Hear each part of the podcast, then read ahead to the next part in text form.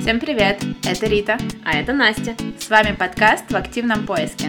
Сегодня мы записываем второй наш выпуск, который будет называться «В поисках экологичного образа жизни». Это наша любимая тема, которая объединяет нас с Ритой, поэтому я думаю, что этот выпуск будет безумно интересный. Настя, ты как будто с сарказмом это сказала. Кажется, тема экологии сейчас интересует очень много людей, и я рада, что наконец в моду вошли не только какие-то вещи или действия, а именно забота о экологии. И наконец-то Россия уже вовлекается в этот процесс, и люди уже задумываются о том, что это важно. Ты знала, что в этом году популярна даже не столько экология, а уже популярен экошейминг? В принципе, стыдно не быть в теме. Поэтому... Первый раз об этом слышу. Да, а если вы прочитаете тренд watching отчет агентства Blank Agency, там будет все черным по белому написано, на самом деле по розовому. там розовый отчет такой красивый. Чтобы вас никто не заэкошемил, мы делаем этот выпуск. И начнем с истории. Рита, введи в исторический экскурс.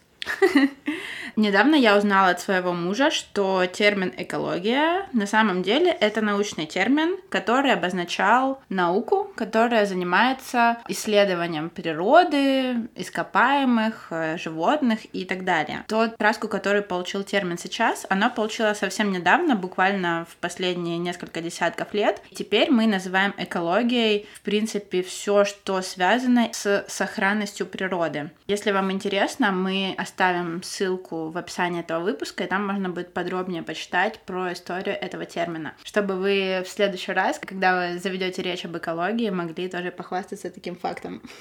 Рита, я предлагаю нам с тобой обсудить, сколько важно человеку как единицы, так сказать, этого мира придерживаться экологичных принципов, потому что я не раз слышала мнение моих знакомых, друзей про то, что вот, я один маленький, особо не оставляю никакого сильного экологического следа, почему я должен придерживаться этому, если даже государство наше особо никак не озабочено этой проблемой. Что ты думаешь по этому поводу?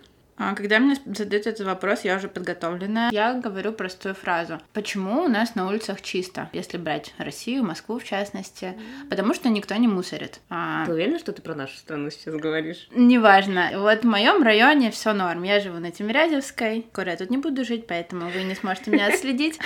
На улицах довольно чисто. Почему? Потому что люди не выбрасывают мусор мимо урн. 95%. Будем честны, да, случаются прецеденты, иногда пакет вылетает тоже из мусорки, это еще, еще 2%. Но в целом на улицах довольно чисто, потому что все люди стараются не мусорить. Им в детстве сказали, что мусорить не очень классно. Мне кажется, все экологичные тенденции, они тоже равномерно размазываются по людям. Понятное дело, пока недостаточное количество людей ведет суперактивный образ жизни, еще не все перешли на zero waste. Zero waste это ноль отходов, когда ты стараешься сделать так, чтобы после тебя вообще не было мусора. Ты все утилизируешь, перерабатываешь и компостируешь.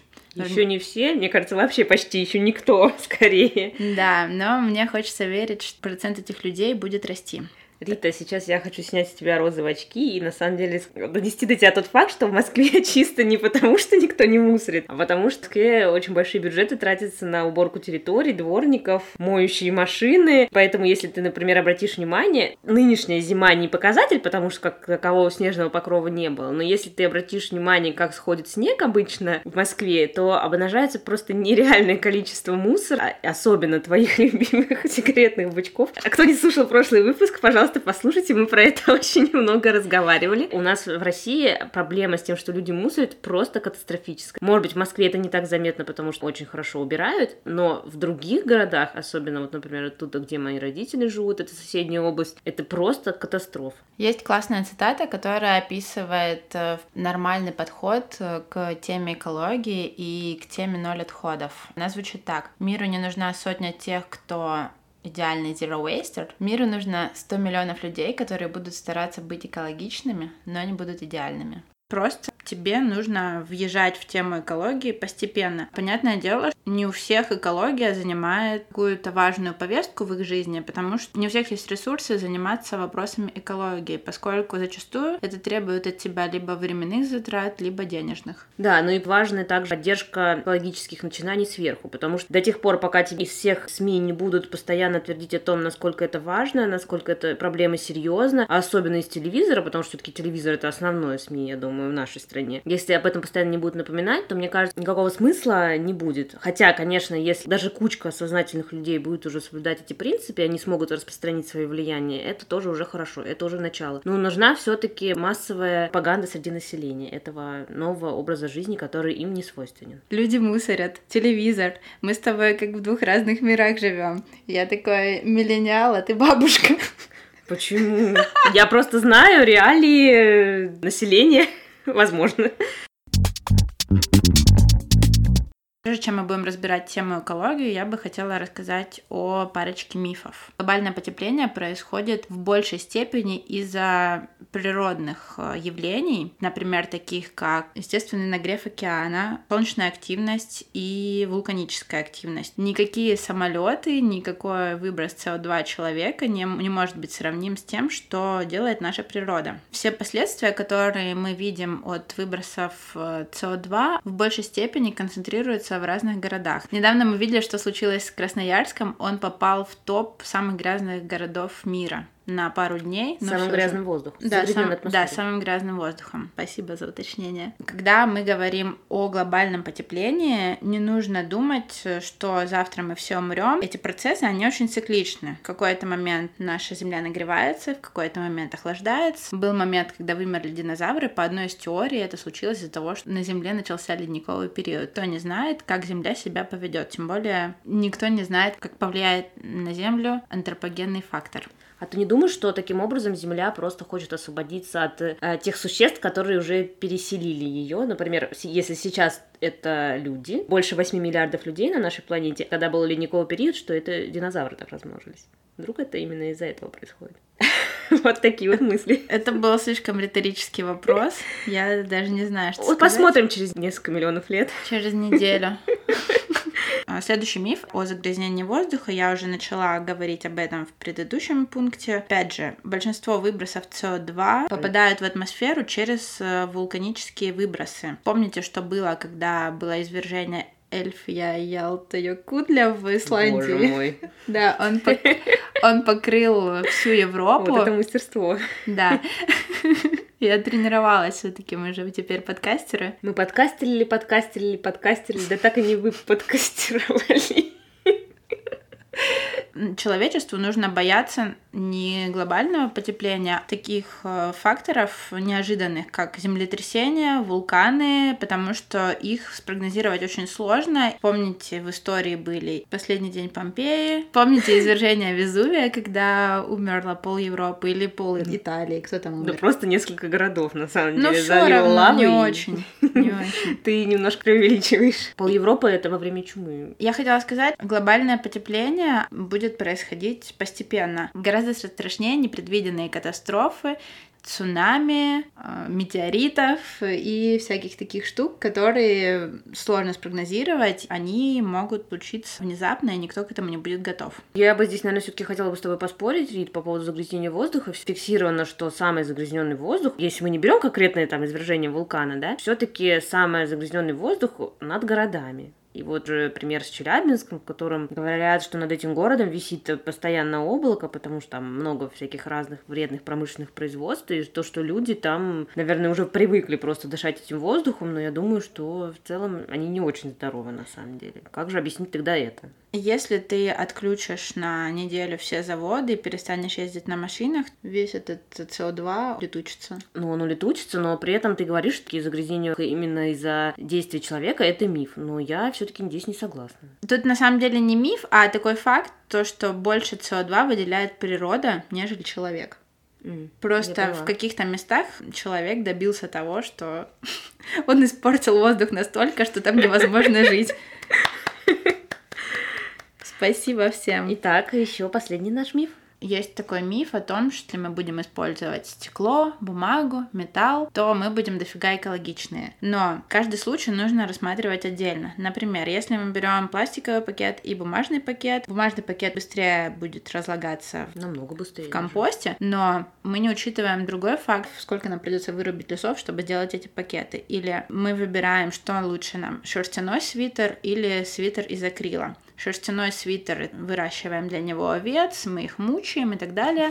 Почему их просто стригут? А ты почитай. Или мы выбираем свитер из акрила, а он выделяет очень много микропластика, и мы его стираем, микропластик попадает в канализацию, потом в реки, озера, океаны, микропластик попадает обратно А в нас, потом когда мы мы едим, да. рыбу. Не только рыбу, вообще даже воду пьем, я читала. И про бумажные пакеты еще хочется сказать, что на самом деле очень э, грязное энергозатратное производство, на которое требуется очень много водных ресурсов. Если, в принципе, для России эта проблема с водными ресурсами пока остро не стоит, потому что все-таки у нас большая территория, много рек, то для других территорий, для той же Европы или Африки, эта проблема уже остро стоит. И, кстати, существует такое мнение, что будущие мировые войны уже будут вестись не за территории с какими-то именно полезными ископаемыми, а уже именно за водные ресурсы. Я думала, ты сейчас скажешь, что войны будут за мусор, и я бы такая, no way! Кстати, Рита, ты знаешь, Россия даже закупает мусор, потому что наши мусороперерабатывающие заводы настолько недозагружены с- собственным мусором, который оседает на свалках, что им даже приходится закупать это из-за границы. Я слышала, и мне казалось, что это пропаганда, потому что я слышала, что европейские заводы покупают мусор, потому что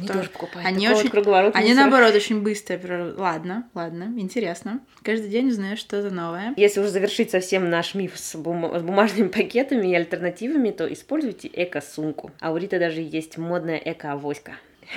А на выходных я купила себе авоську из Икеи. Она стоит всего 200 рублей. Там есть кармашек, она очень стильная, красивая. В общем, всем рекомендацион.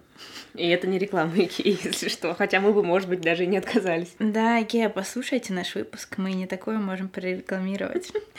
К чему мы поделились этими мифами? Мы бы хотели, чтобы всю информацию, которую вы слышите об экологии, вы воспринимали адекватно. Если вы слышите глобальное потепление, чтобы у вас не начиналась паника. Мне кажется, что всю информацию нужно перерабатывать постепенно. Невозможно. Вот вы послушали наш подкаст, если вы условно не в теме, с завтрашнего дня стать 100% экологичным. Нет, так это не работает. У меня, например, заняло около года вся трансформация, и она продолжается.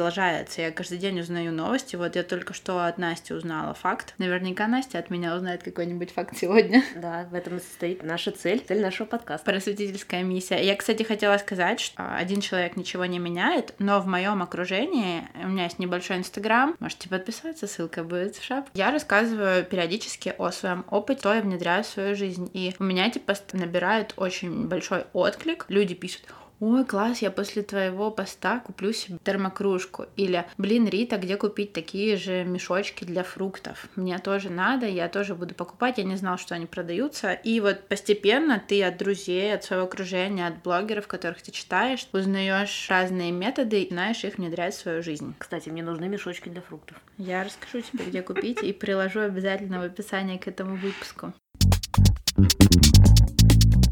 И следующий вопрос в стиле «Кто главнее, курица или яйцо?», кто раньше появился, кто же все таки виноват в глобальном потреблении, в оверпотреблении, потому что предложение сейчас превышает спрос. Кто виноват в этом? Клиент, который все скупает, или производитель, который вырабатывает такие маркетинговые уловки, что нам хочется каждый год менять телефон, каждый сезон менять вещи в гардеробе. Сложно сказать. Думаю, что, наверное, все-таки виноваты производители. Проблема в том, что мир вообще за последние несколько десятков лет настолько убыстрился. Сейчас настолько нереально быстрый темп жизни. Модные марки выпускают по 12 капсульных э, коллекций в год, то есть по одной на месяц. А масс-маркеты выпускают не каждый день привозят какие-то новые вещи. А мало того, что очень многие вещи плохого качества, здесь в основном это какая-то погоня за прибылью всех вот этих компаний. Плюс сейчас же очень много транснациональных корпораций, которые производят э, очень много различных э, вещей, продуктов питания. И, конечно, если бы мы жили в, так- в таком мире, что ты приходишь в магазин, а там все пять наименований товаров, но которые помогут тебе выжить, например, хлеб, молоко, масло, наверное, люди бы и, покупали бы только это. Зато сейчас э, при таком разнообразии уже нас немного теряешься, потому что хочется все, вроде и понимаешь, что тебе это не нужно, плюс ты постоянно тратишь на это много-много денег. Да, мне кажется, это очень сложный вопрос. Боюсь, пока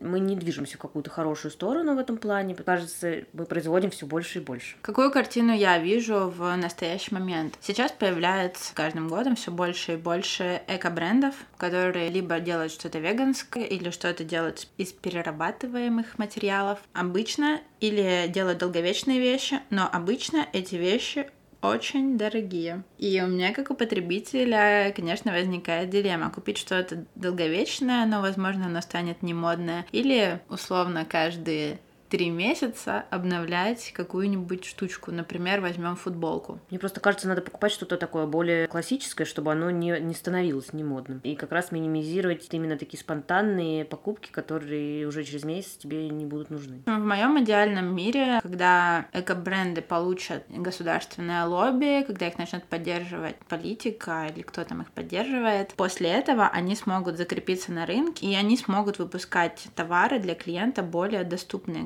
когда для, критерием выбора для людей станет не цвет, упаковка, но еще и экологические свойства продукта. Здесь я даже хотела бы вспомнить, что мы с тобой не так давно обсуждали магазины Zero Waste. Это такие магазины, которые продают товары без упаковки. Например, орехи на развес. Ты приходишь со своей тарой, баночка, пакетик, не знаю, что угодно, мешочек, и ты туда набираешь. То есть там и крупы, чай, ну все что угодно, любые товары. И казалось бы, такие товары должны быть дешевле, потому что так нет затрат на упаковку. Но по факту на данный момент, так как эти магазины только еще появляются, только развиваются, товары там оказываются даже дороже. Да, есть... в, в идеале должно быть так, но серьезно, гречка в магазине стоит 80 рублей, а в этом магазине 200. Зато без упаковки. Ну, то есть пока что здоровый образ жизни — это такое дело, которое влетает в копеечку и как раз только для людей, которые готовы выделить какой-то определенный дополнительный бюджет для этого. А еще а, некоторые корпорации хотят получить двойную выгоду, делают вид, что они заботятся об экологии,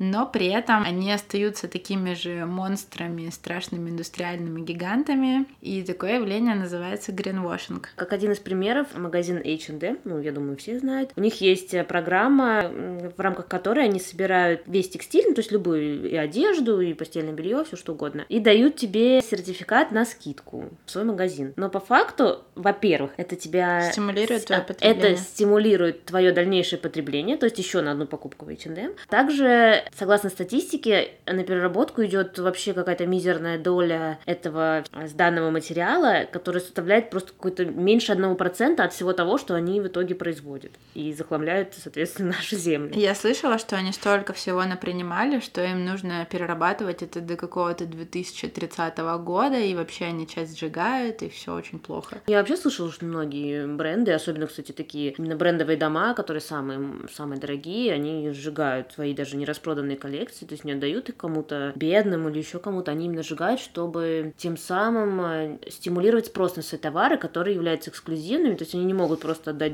сумку Дольче Габбана каким-то бедным людям, потому что тогда это будет уже не так эксклюзивно. Ну, я в целом понимаю их стратегию, да, это, конечно, не, это очень не круто, что они сжигают свои вещи, но с точки зрения маркетинга и позиционирования их продукта, это, в принципе, понятно. Но не все так плохо, виден свет в конце туннеля, все равно большинство компаний берут курс на sustainability. А sustainability — это по-русски устойчивое развитие. Никто никогда не знает, почему именно так перевели, но неважно. В общем, это слово, которое я бы не стала переводить. Компании внедряют такие политики. Например, они стараются тоже, как и люди, быть zero waste на всех этапах производства, на которых можно. Минимизируют свои ресурсные затраты, минимизируют количество мусора, стараются мусор, это излишки производства они стараются использовать повторно. Например, это кафешки, которые готовят суп из ботвы, или это компании, которые занимаются отшивом одежды, они из обрезков делают мешочки те же самые. Но, повторюсь, мы еще в самом начале этого пути. И также еще хотелось рассказать про один пример, про фантоматы, которые установили в супермаркетах. Если кто-то не знает, фантоматы — это такие машины, в которые можно положить пластиковые или алюминиевые банки, бутылки, и они, соответственно, там внутри как-то спрессовывают специальным образом. А тебе за это выдают какую-то плюшку. Чаще всего э, таких фандоматов очень много используется в скандинавских странах, и там тебе дают либо деньги, а, либо купон на скидку в этом магазине.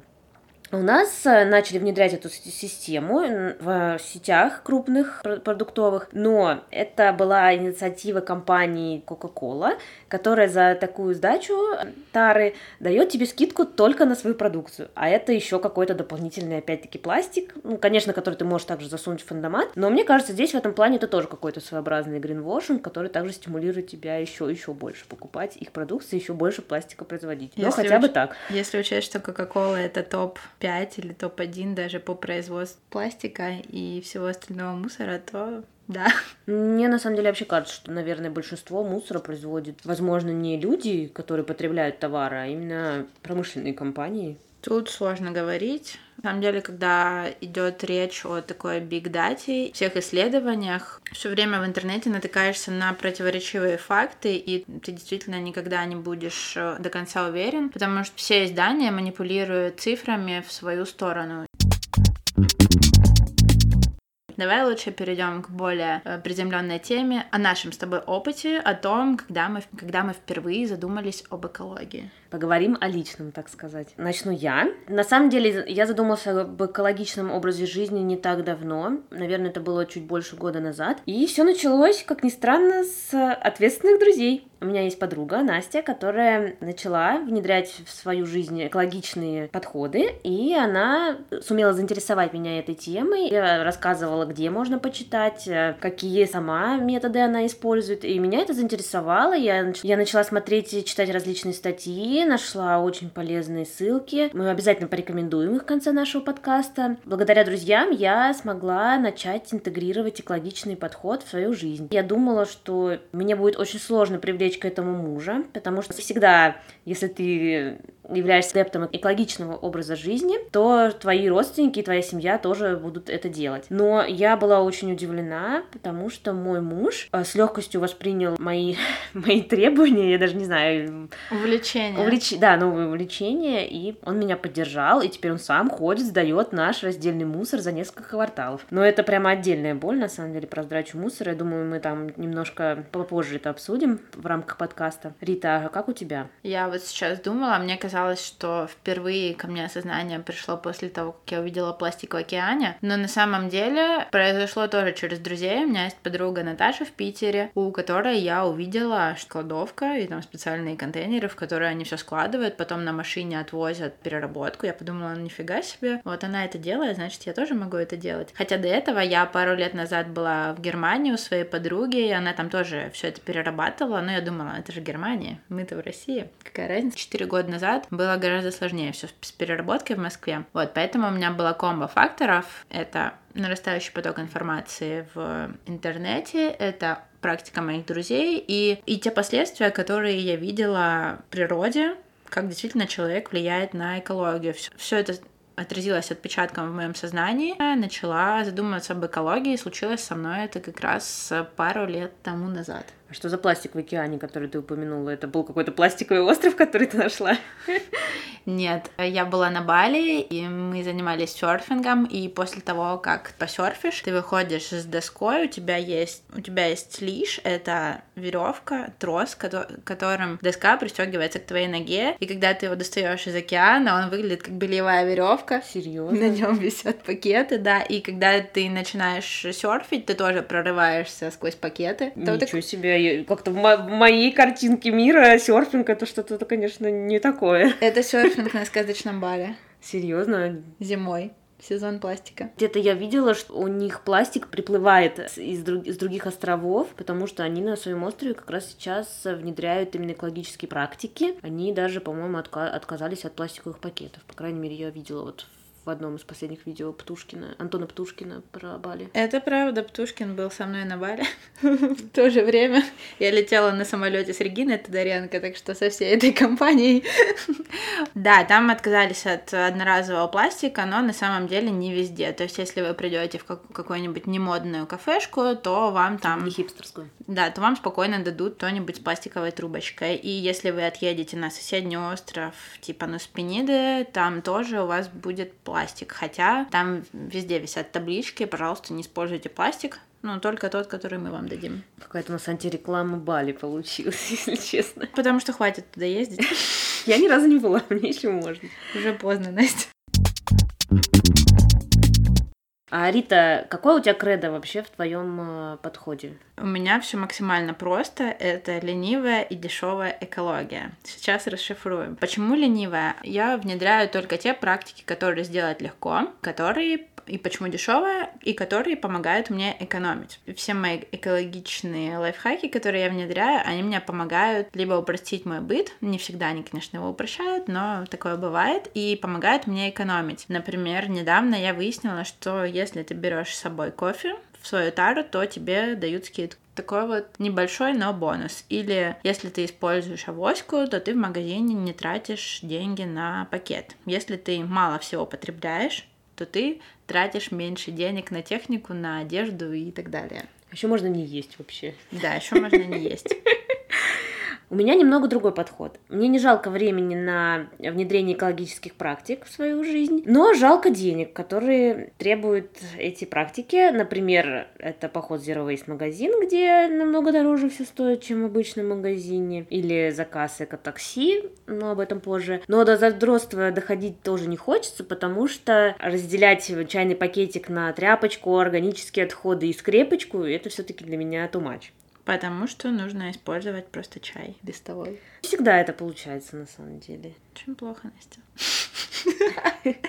Ладно, расскажи, что ты делаешь уже сейчас. Для абсолютных экосексуалов я все-таки не так много делаю, но вот, например, хочу рассказать про то, что я сдаю ненужные вещи. Э, к этому относится одежда, даже, возможно, различные другие ненужные вещи. Например, вот я недавно сдала электробегуди, которыми я не пользуюсь уже лет пять. Я сдаю в добрые вещи, но вообще таких организаций очень много. В офисе у нас раньше всегда несколько раз в год появлялась коробка Charity Shop. У них, кстати, реально очень крутая, еще крутой маркетинг, очень круто они оформляют свои стенды и свои коробки. То есть туда можно просто сдать вещи, они их дальше сортируют, э, если это совсем какая-то ветошь или с пятнами. Ну, вообще туда не надо такое сдавать. Они могут выкинуть, и дальше они могут отдать на благотворительность. Если им дают, сдают даже какие-то брендовые вещи, они даже это могут продать. Насколько я знаю, у них у Charity Shop даже есть какие-то свои магазины, они... что-то типа секонд-хенда. Они ветошь отправляют на переработку. Я была на лекции основательницы Charity Shop, и после этого я туда не сдаю клевую одежду, потому что я могу ее продать на Авито, а еще я благодаря этой лекции вдохновилась и делала свой маркет, где мы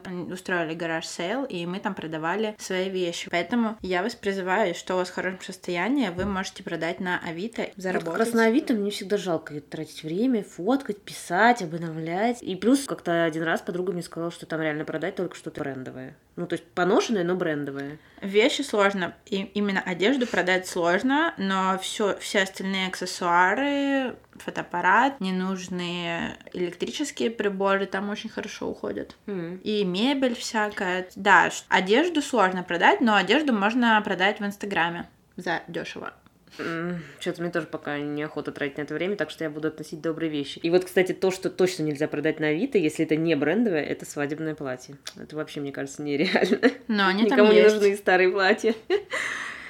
Но я так понимаю, ты именно в добрые вещи не относишь, ты вот именно устраиваешь распродажи какие-то, правильно? Я тоже пользуюсь charity shop, у меня тут на хлебзаводе рядом. Я туда сдаю, что точно никто не купит, либо что-то в не очень состоянии, либо что-то супер немодное и то, что мне совсем не жалко. Но на самом деле они перерабатывают все, что неликвидное, они сдают на переработку. Mm. Для них тоже невыгодно, но поскольку они встали на этот путь, им приходится это делать. Условно, за тонну текстиля они получают 100 рублей. Не mm-hmm. очень много, ну, тоже. Так что, если вы еще не пользуетесь такими опциями, пора уже обратить внимание, потому что и место освободится как раз-таки в шкафу. Я вот сдаю два раза в год каким-то огромным пакетом, хотя не сказать, что я какой-то шопоголик и постоянно много себе покупаю вещей. Также я сортирую мусор, как раз уже, наверное, примерно год. У меня дома есть 6 контейнеров, которые, к сожалению, стоят на балконе, потому что на кухне у меня нет мест. Кстати, это тоже большая проблема, что все-таки наши маленькие кухни, ну, по крайней мере, у кого они маленькие, они реально не предназначены для того, чтобы там стояло много-много урн. Итак, у меня 6 кучек. Это пластик, бумага, стекло, металл,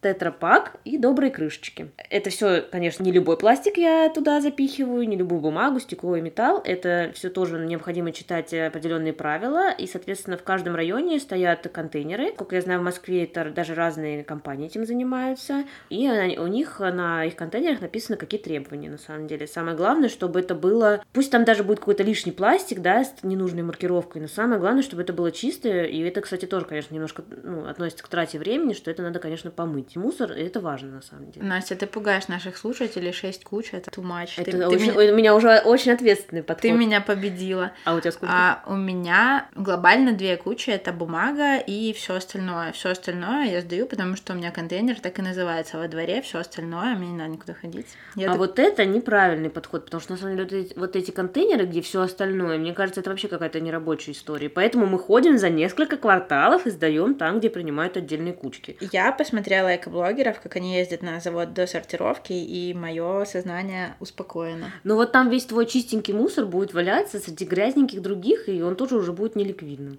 Это, ну, не, это, мои, это не мои проблемы, ленивая экология, как я уже говорила. Еще отдельно, да, я собираю добрые крышечки, потому что это несложно, они занимают мало места. И отдельно у меня капсулы от Неспрессо. У нас в этом году появился еще один источник мусора. Да. Сорян, каюсь. А можно, между прочим, кофе варить в турочке, и тогда вообще без отходов. Это тебе ответочка за чайный пакетик. Ленивая экология. Но, блин, капсулы перерабатываются, а пакетик нет, так что... Именно с тетрапаком большая проблема, потому что его очень мало где принимают. Упаковки нужно мыть внутри. Я вожу тетрапак где-то несколько раз в год на артплей, то есть вообще через весь город, потому что очень мало где принимают. Раньше а... на работе у меня принимали, но я сейчас, к сожалению, уже там не работаю. А, еще я отдельно собираю лампочки, батарейки, цифровой мусор, техника, провода. Ну, думаю, что вы знаете, что это нельзя выбрасывать. Вы знаете, что это оп- считается опасными видами отходов, их нельзя выбрасывать выбрасывать в общий мусор. Они радиацию выделяют, да? Что-то выделяют. Что читала. Это, кстати, то, к чему я хочу стремиться. Вот мне надо все эти провода и всякую вот эту вот старую технику собрать, нести туда, куда это принимают. Хотелось еще отдельно упомянуть про добрые крышечки, которые мы уже с Рит обозначили. Это такой Прости. очень классный благотворительный проект. Эти люди собирают крышечки, перемалывают их, насколько я знаю, какие-то на мелкие частички и делают потом из этого, из этой массы дали для инвалидных колясок. То есть это прям такой добрый благотворительный проект, поэтому я всех призываю собирать эти крышечки. Они занимают вообще мало-мало-мало места, зато это хорошее доброе дело. И, кстати, вот здесь я хотела сказать про мой недавний пример. Я как-то приехала к моей тете в гости и смотрю, что у них в подъезде, где находится квартира, стоит такая огромная бутылка с этими крышечками. Я говорю тете, о, классно, у вас там, вы собираете добрые крышечки всем подъездам. Она такая, ой, а что это такое? Я даже не в курсе, просто какая-то банка стоит. Ну, то есть, видимо, какие-то ее соседи поставили, чтобы все соседи собирали. И я ей тогда рассказала про эти добрые крышечки, и она начала тоже их собирать. У нас получился очень длинный выпуск про экологию, потому что это наша многоуважаемая тема. И следующую часть этого выпуска мы выложим через неделю.